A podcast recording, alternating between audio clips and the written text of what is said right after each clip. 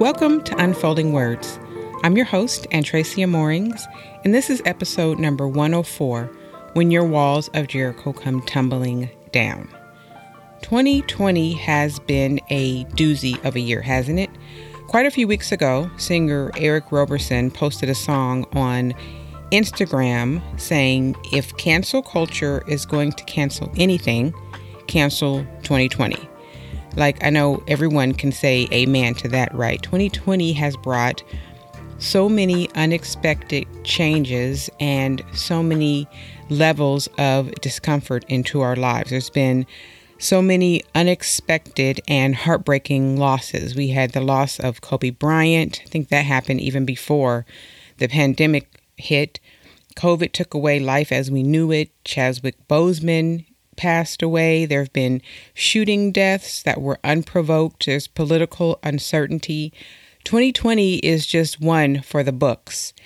And if anything, 2020 has stripped us of our comfort zones, both collectively and individually. We live in Southern California, and just the other day, my family and I drove by Disneyland, and it was just weird to drive through that area and not see visitors everywhere. The hotel parking lots were empty. Disneyland, there were no rides going. It's just kind of an eerie thing to witness when you go to Anaheim. And the theme parks in Florida, Paris, Shanghai, Japan, and I think Hong Kong, the Disney parks have been able to reopen with a limited capacity, of course, but California's Disney theme parks have been closed since the pandemic started. And they recently announced that they're laying off 28,000 workers. And we were talking about this in the car about if anybody had job security, it was Disneyland workers because if you've been to Disneyland, you know that it is packed out. And even locals have yearly passes to get into Disneyland. It's just the place the happiest place on earth that's always full. So for them to be laying off thousands of workers like this is just something that we would have never anticipated for this year. So to say that our comfort zones have been invaded is an understatement. Today, I'm going to take a look at the walls of Jericho from the book of Joshua. But I am going to approach it from a perspective that you may not have considered before. So, a lot of times when we read this story about Joshua leading the children of Israel in to march and take over the city of Jericho, we think of ourselves as Joshua, the fearless leader who leads the people in to conquer the city.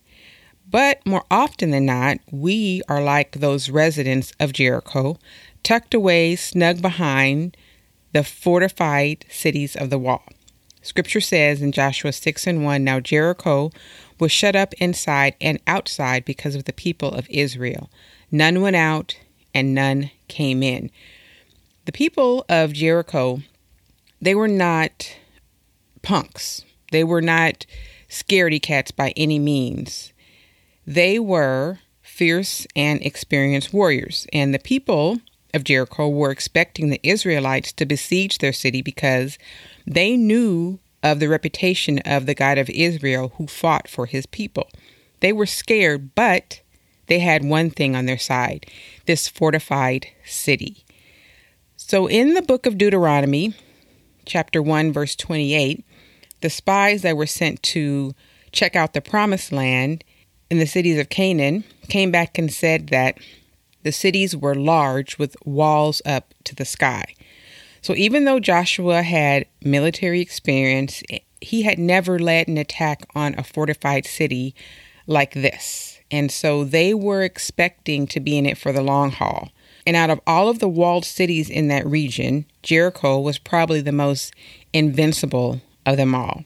And then when you look at Israel, they did not have the military strength to siege the city of Jericho. They didn't have battering rams or catapults. They didn't have moving towers. Their only weapons were slings, arrows, and spears against this very sophisticated city that had an army that was very well prepared. So their weapons were like straws against the walls of Jericho, basically. So let me give you a little bit of background about Jericho. Jericho is thought to be one of the oldest continually inhabited cities of the world. And during the time of the book of Joshua, Jericho was the most heavily fortified city in all of Canaan. It was believed to be unbeatable. Jericho was built on a hilltop with a number of walls and embankments made out of soil for fortification. And these walls were structured on a three tiered structure plan. They were built on a three tier plan. The walls started with a rampart or an embankment made of earth, which ran from the ground level upwards on an incline to a stone retaining wall. And this was the second tier.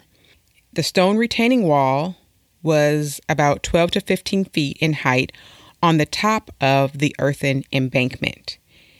And a 12 to 15 foot retaining wall was at the base of the hill with a 20 to 26 foot tall and 6 feet wide lower city wall on top of that. The total height of this construction was equal to a four story building. And then this earthen embankment sloped up to the upper city wall, whose base was 46 feet above the plain below it. And this upper wall was also 20 to 26 feet and 6 feet wide, just like the lower wall. So this was no easy feat to defeat Jericho. So, beside these walls that were very high and thick, Jericho also had a number of towers built on it. And the main inner wall was about 13 feet thick, with an outer wall that was six and a half feet thick. And the walls were made of this reddish square mud brick, and there were reeds and wooden beams inserted into the structure so that the air could circulate and that there would be a structural link to the wall parts. So this was very well thought out. And at the time, Jericho had these two walls that were separated 15 feet apart with these planks that spanned that gap, and then houses were built on this foundation. This is what many believe that Rahab's house was built in this gap that existed, this 15 feet gap that existed between the walls. And in between these two parallel walls, there were blind rooms and passages that were used as storerooms. Sometimes they were filled with soil or this white clayish sandy marl, which was a sedimentary rock that was made up of clay and lime. They were very sophisticated for their time. The, this is the first battle that the Israelites were to face against this monstrous city of Jericho. So, on paper and in real life, Jericho was impenetrable. And although scripture says that the city dwellers were scared, they probably felt pretty safe in this fortified city. In order to destroy Jericho, the Israelites were instructed by God to march around the city once a day for six days in silence. And on the seventh day, they marched around the city seven times. So imagine being tucked behind these walls and expecting a typical warfare strategy from your enemy. Instead, you see the feared Israelites walking around in silence, and then on the final day with trumpets. That would not make you scared. you would be like, okay, we don't have anything to worry about. Then, when the priests blew the trumpets and the people shouted, the walls collapsed. How unexpected would that have been for the inhabitants of Jericho? People were probably busy about their lives, sleeping, cooking, tending to their children, entertaining, maybe visiting their friends or neighbors. And as the gates of Jericho were shut in, it says the place was described as very much shut. This describes that there was a physical defense, but it also represented the spirit of the people, that they were resistant to the plans of God. Comfort can create a place that you don't want to leave. It's comfortable, it's reliable, it's predictable. It's also a place that closes you off to the new that God may want to do in your life. And in America, we live in the land of plenty, it's a land of comfort. We find comfort in our circumstances, in our well being.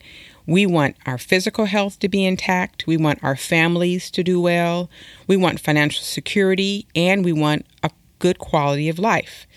All of this contributes to our comfort, which means that if our circumstances change, then our comfort level changes.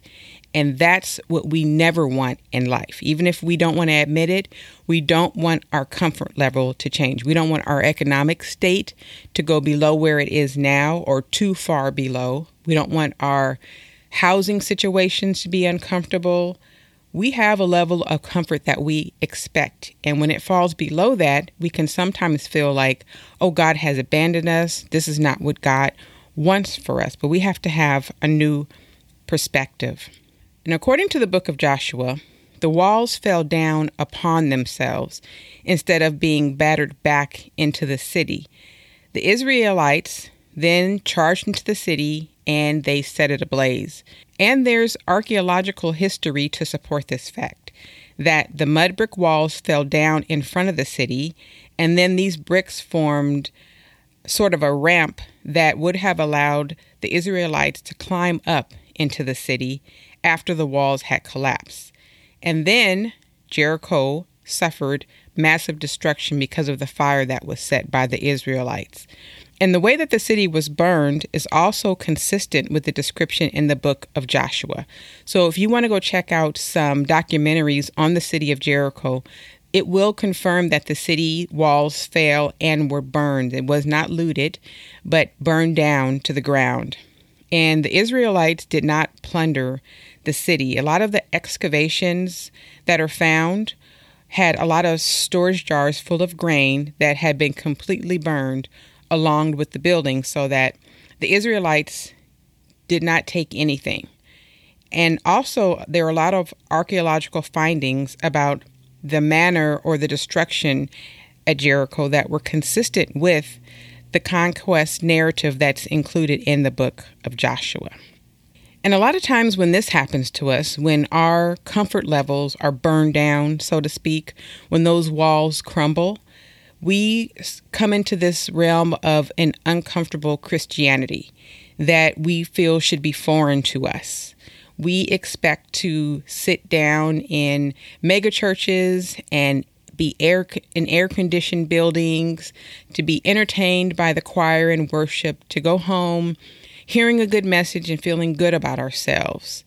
But it's not that sort of life that will lead to transformation or the kind of transformation that God is calling for for us.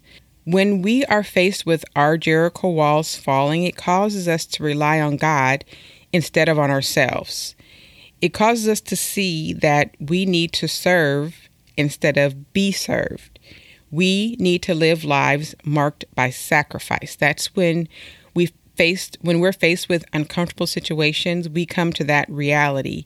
When we are led into this place where we're not comfortable, we realize that we need to do hard things, to embrace hard truths, to do life with hard people that we don't necessarily want to do to deal with, all for the glory of God, who did the hardest thing of all, which was send his son into the world to die a death on a cross that he did not deserve for our sins.